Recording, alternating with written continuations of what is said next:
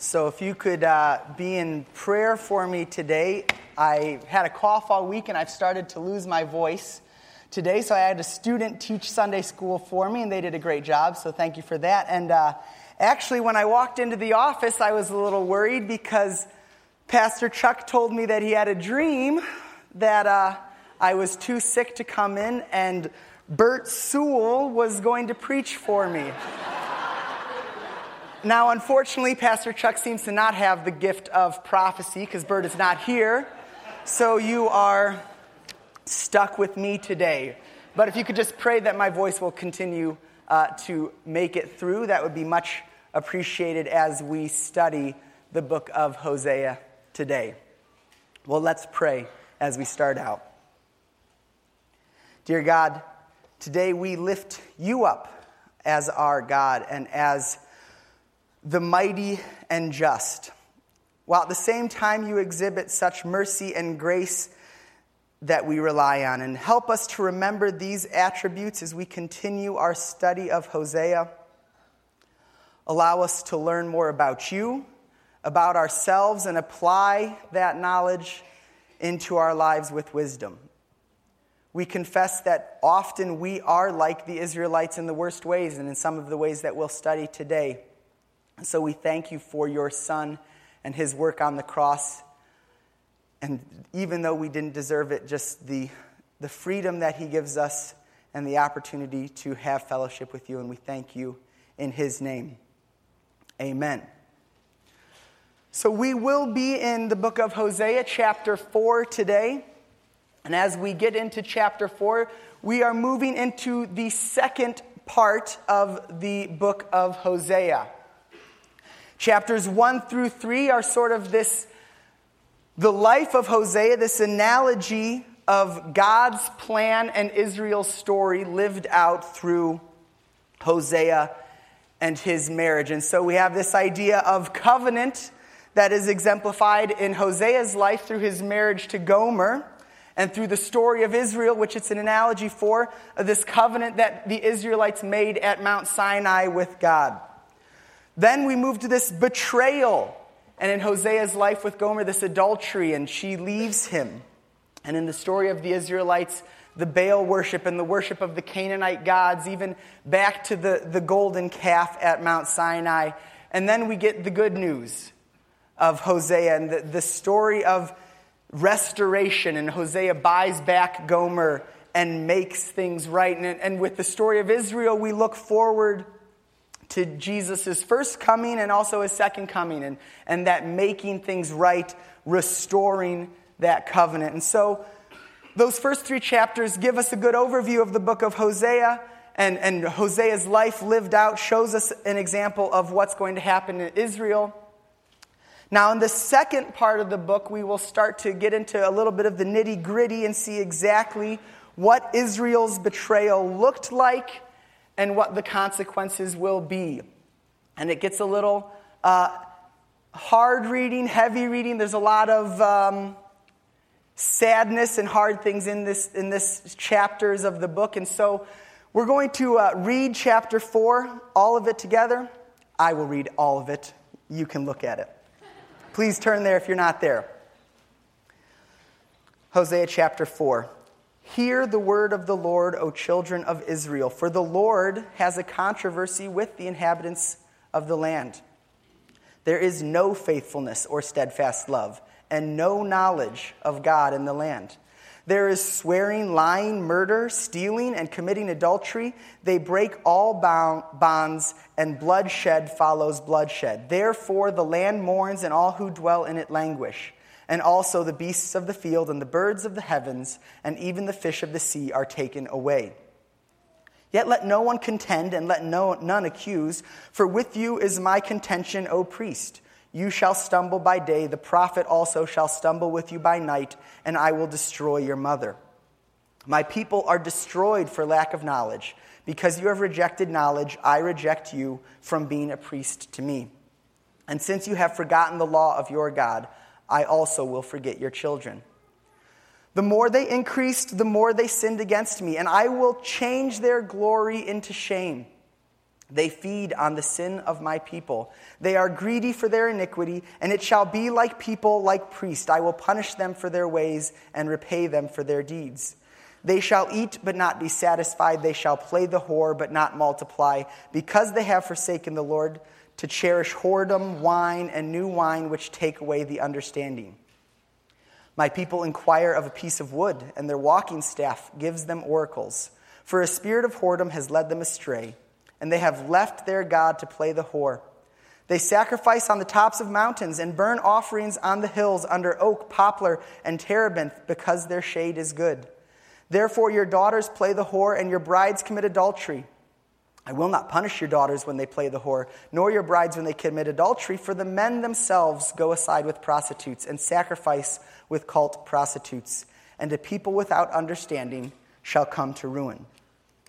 Though you play the whore, O Israel, let not Judah become guilty. Enter not into Gilgal, nor go up to Bethaven, and swear not, as the Lord lives.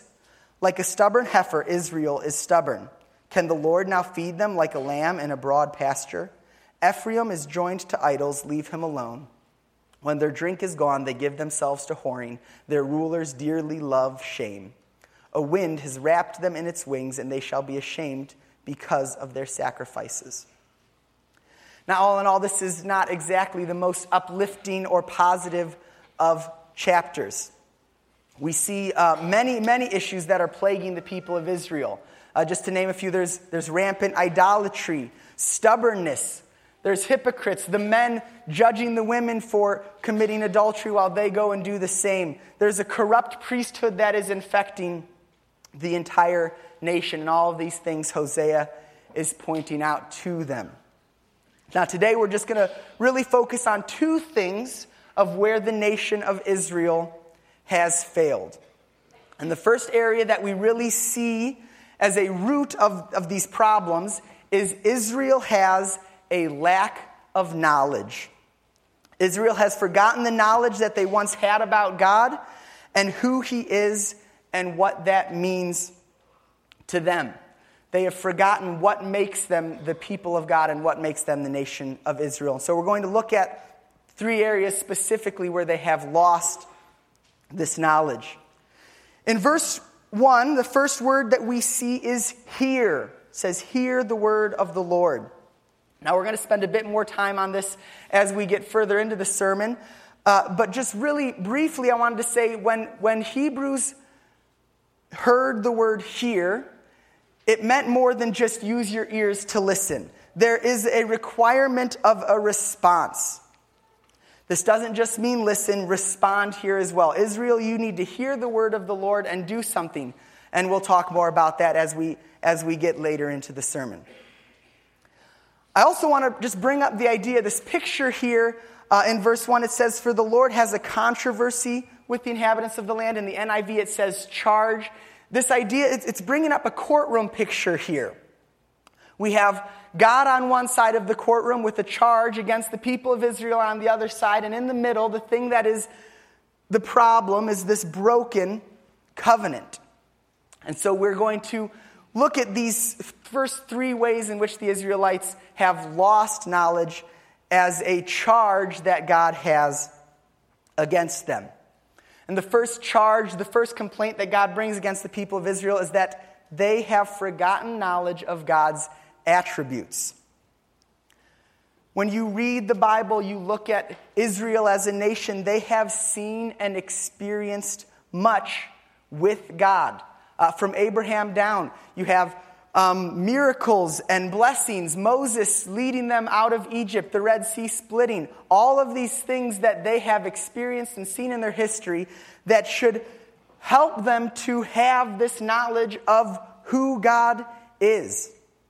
They should have a fairly clear picture of that. And yet, in verse 1, it says that there is no faithfulness or steadfast love. And when we read the Old Testament, we see these attributes of God in innumerable amount of time. He is faithful. He does exhibit steadfast love. And yet Israel here in the book of Hosea fails to remember and fails to respond. They don't hear and remember about who God is and his attributes. And the second charge that God brings to the people of Israel is they have forgotten the knowledge of God's words. In verse 2, we see a list of five things that happen there is swearing, lying, murder, stealing, and committing adultery. And these things happen so often in the nation of Israel that Hosea specifically brings these five things up. Now, if you are a, a biblical scholar, even uh, not a very experienced biblical scholar, you may have heard of the Ten Commandments. And these five sins are direct opposites to five of the Ten Commandments. Israel has forgotten these basic tenets of faith, and sin is so prevalent that the author here uses these sins to exemplify the nation. They have forgotten the words and the commands of God that they were given during the covenant. Hosea calls them out and says, Hey, you've forgotten these things. And they ignore it. And we see that they've continued down this path. And it gets to the point that in verse 3 it says, Even the land mourns. The beasts of the field, the birds of the heavens, and even the fish of the sea are taken away. The consequences for this forgotten knowledge is that bloodshed follows bloodshed. Now we see as the third charge that God brings against his people is that they have forgotten God's plan, both his past plan for the nation of Israel and what he wants for them in the future. The plan was that the nation of Israel would be set apart, would be the thing that exemplified God in this world. And so when people would look at the nation of Israel, they would see, hey, they're different. Something's different about them. What makes them different? Oh, it's God, right? And so they were supposed to bless the world through them. That was the plan. And instead, we see in verses 16 through 19 that they are, as a nation, like a stubborn cow. I don't know how many of you work with animals. I assume a cow can be pretty stubborn and not move when it doesn't want to move. Um, it does not respond to its master. Instead of following the plan of what God wanted the nation of Israel to be and pointing people down the path to righteousness and to Christ likeness, they have become a hindrance. They block that path, they have forgotten the plan. It says that they will be left alone in verse 17 and they will be swept aside in verse 19 because of this lack of knowledge of the plan. Now, they've lost sight of God's plan for what their nation was to be, but they've also lost sight of the plan for how they were supposed to pass knowledge of who God is down to the next generations. If you will, turn with me to Deuteronomy 6, verses 1 through 9, we will read. And um, this is a passage, got to find Deuteronomy, um, that many of you will have heard at some point, at least parts of it. It's just this is the plan for how God wanted Israel to pass on knowledge of who he was. It's called the Shema. Now, this is the commandment, the statutes, and the rules that the Lord your God commanded me to teach you, that you may do them in the land to which you are going over to possess it, that you may fear the Lord your God and your son and your son's son by keeping all his statutes and his commandments which I command you all the days of your life, and that your days may be long. Hear therefore, O Israel, and be careful to do them, that it may go well with you, and that you may multiply greatly as the Lord, the God of your fathers, has promised you in the land flowing with milk and honey. Hear, O Israel. The Lord our God, the Lord is one. You shall love the Lord your God with all your heart, with all your soul, and with all your might. And again, remember that here calls them to something more than just to listen. So there's life change with all their heart and soul, they love the Lord. And these words that I command you today shall be on your heart. You shall teach them diligently to your children, and shall talk of them when you sit in your house, and when you walk by the way, and when you lie down, and when you rise. You shall bind them as a sign on your hand, and they shall be as frontlets between your eyes. You shall write them on the doorposts of your house and on your gates. And again, this is called the Shema. It is the word, the Hebrew word for hear, and this idea of hear and obey. And it's something that the Israelites were supposed to do daily. These were daily prayers, daily things that they were supposed to remind themselves of. And it even tells them in this passage how to pass it on from son to son to your next generation. Talk about it daily. And so, this idea of generations supposed to be passing it on to the next generation has been forgotten by the Israelites. Okay? They may have heard the words, but they're missing the obedience part, and obey is a key part, and it's missing here. God doesn't want these just to be words that they say for the nation of Israel, but it is words that become a part of who they are. It's not just the work of our ears, but our heart as well. So Israel is being called out here. Hosea is calling them out for these three things. You have forgotten my attributes, God's words, and the plan of God, both past and what you should be communicating, and also in the future, what you should be. And that is a blessing. Now, I want to stop a second and just take a second to compare us to the nation of Israel, because I feel like it can be pretty easy to judge. When we read the chapter, a lot of the words and things that the Israelites were doing are not things that um, I would often say, oh, yeah, that, that exemplifies my life. And so it can be easy for us to judge. We're not going off and committing adultery or worshiping on a mountain. However, in my own life, have I not doubted God in an area talked about in Scripture or I have seen Him work before? Have I not forgotten His words?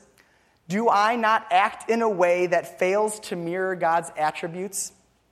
And do I not forget the plan of what is to come and what I am to do in the meantime. And I think those charges God could bring against us as well. And so, even though we will, and we'll, we'll talk more about the Israelites and how they've sinned, even though maybe we don't line up with these sins, I think these charges really do apply to us as well. And I think, in a way, we have even less of an excuse than the nation of Israel. Yes, they had personal experience and history of which to talk about, but we also have the Bible. We have Scripture to read. We have the body of Christ to encourage and to fill us in and to write good Christian literature that we can gain insight from, and yet we continue to forget. And we have also this forgotten knowledge. We look to many other things before we look to God, partly because we forget.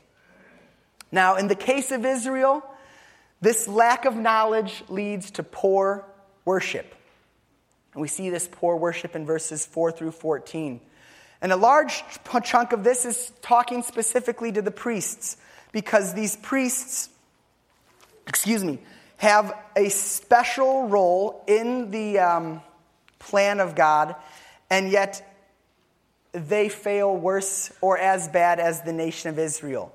They should be better. They have this relationship with God. They're the ones who can at times go into the Holy of Holies, and yet they too, it says in verse 6, have rejected the knowledge of God, and there will be consequences for them.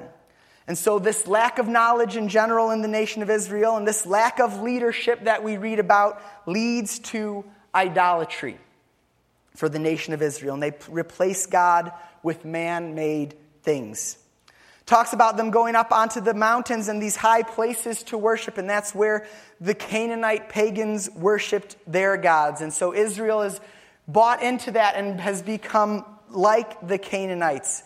And it says that they're worshiping and, and speaking and getting oracles from their walking stick. That's, that's even worse than getting oracles from Pastor Chuck's dreams, right? At least, at least he is connected to God. But these Israelites are going and, and expecting their walking staff to give them insight. They go up and expect their, their worship of these man made things to yield good results. Now, this isn't a new thing for the nation of Israel. The book of Judges is an entire story of all of these cycles of Israelites worshiping idols, paying the consequences, asking for God's help and being saved, and then starting the whole process over again. In, in, Isaiah, one time, he talks about how you cut down a tree and you use half of it to burn so you can cook your bread, and the other half of it you turn into an idol. And so, this idea of, man, did I even burn the right half, or did I burn the half that was supposed to be divine? And so, This isn't a new thing. And Hosea and the Lord are trying to call to account the Israelites because of their idolatry. now, we again see the word whoredom and whore used here quite a bit in this passage, and I know Pastor Chuck has talked about this a little bit. It is a powerful picture that is being brought up here when talking about the nation of Israel because it brings up the picture and it makes us think of marriage. It makes us think of the covenant that was made between God and Israel, a covenant that was broken by a group of people, by a nation that choose to ignore the consequences and instead focus on the temporary pleasure that they can gain from their idolatry. They have, Israel has become the adulterous spouse with no remorse, reveling in their sin and idolatry, or adultery, excuse me. In this case, the pleasure that they were pursuing that was so tempting was a physical one. They were going to call prostitutes, which was a common thing among idol worship. Their worship, the Israelites' worship, was faulty not only because it was misdirected. They were, yes, worshiping the wrong gods, but not only was it just misdirected, also the way in which they worshiped was sin. And so their lack of knowledge leads them to poor worship that manifests itself in idolatry and sin. And so these two things exemplify their worship as opposed to the appropriate worship of God and who He is. Now, after reading chapter 4 and, and after studying, I was struck again by the failings of humankind, but also by the grace and mercy of God. Because when, if you were to just read chapter 4, it would be really depressing. There is not much to lift up as, yes, something good is going to happen, but we have the benefit, we have the opportunity to remember what we just read in chapter 2. There will be justice and wrath, and it will be painful. And yet, God is a God who will redeem, He will restore, and He will relate again to His people. And so it helps me to say, yes, mankind, humankind is terrible. And we see that this is what the nation of Israel has become. And yet we serve a God that is not that way. He is a God who wants the best for us, and He knows that that isn't idolatry or temporary pleasures. So, how do we apply a chapter like this to ourselves? It's about a specific time, a specific group with specific sins. And it, it, sins that, in, in some ways, don't represent us. I don't wake up on my day off and find Mount Des Moines and climb up it and, and talk to my staff. Yet, of course, there is much that we can learn to apply, even though this is to a specific people. First of all, we learn about God, right? We learn that God is just.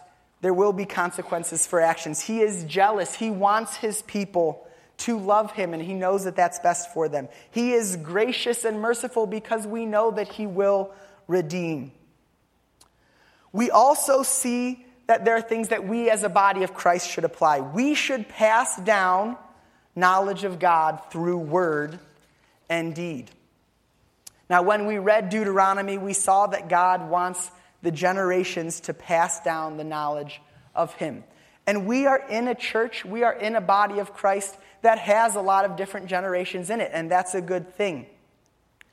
But if we only pass down the words of God and we fail in the actions of God or in emulating God, we fail. James tells us that we need to be hearers and doers of the word. And Israel certainly failed in that. And I know that at times I do, and I think we do as well. We fail in being hearers and doers. We fail in modeling through words and deeds to younger generations. Do we model the truths that we say about God? Do we exhibit love and faithfulness? Or would the charge against the Israelites apply to us as well? Do we not exhibit love and faithfulness? Now, this passage, though, also encourages me with the thought that the body of Christ will grow stronger as the generations work together the more that we as different generations, the more that we as a body of Christ interact with each other and with God at the same time, the more benefit to the body of Christ as a whole. We have a great opportunity for that at Westchester. Hosea's challenge to older generations is to never view yourselves as done being a teacher and a model. You can retire from work, but I don't want you to retire from being a disciple or a discipler. I don't want you to retire from being a model for this group of kids that I work with, right? And, and my age as well.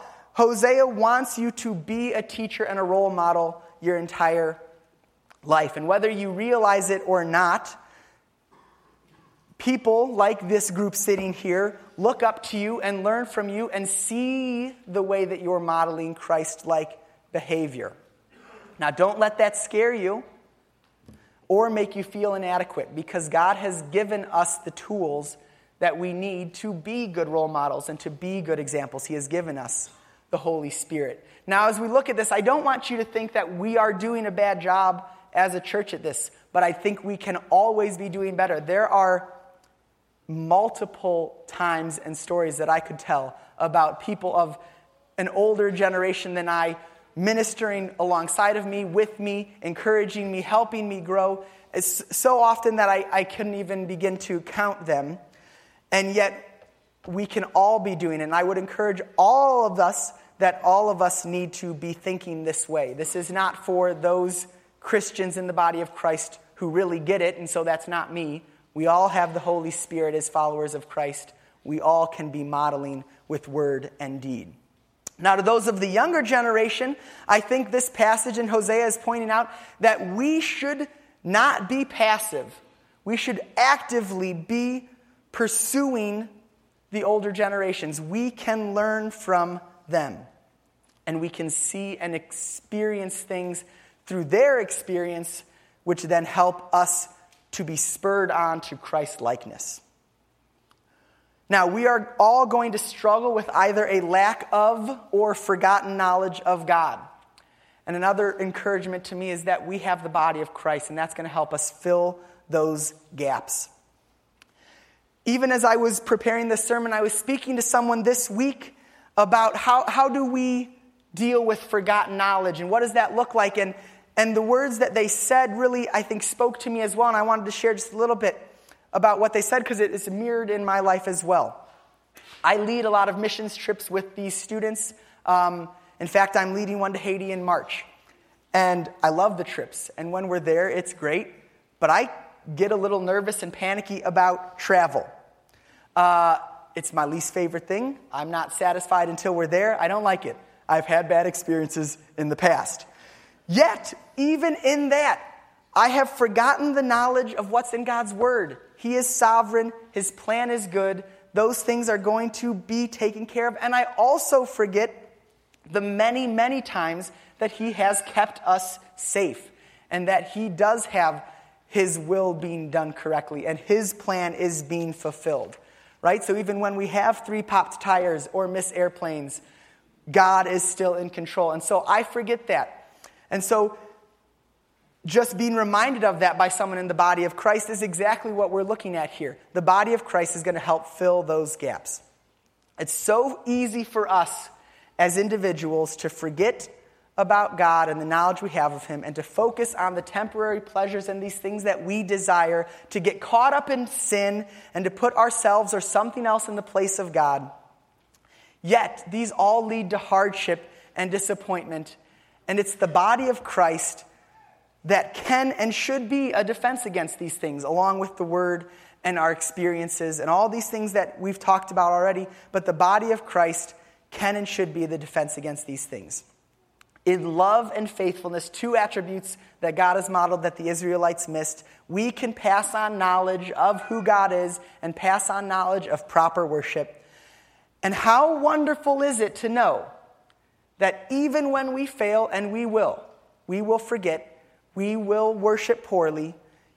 Even when we fail, we serve a covenant keeping God who is going to honor his end of the covenant even when we don't. Let's pray.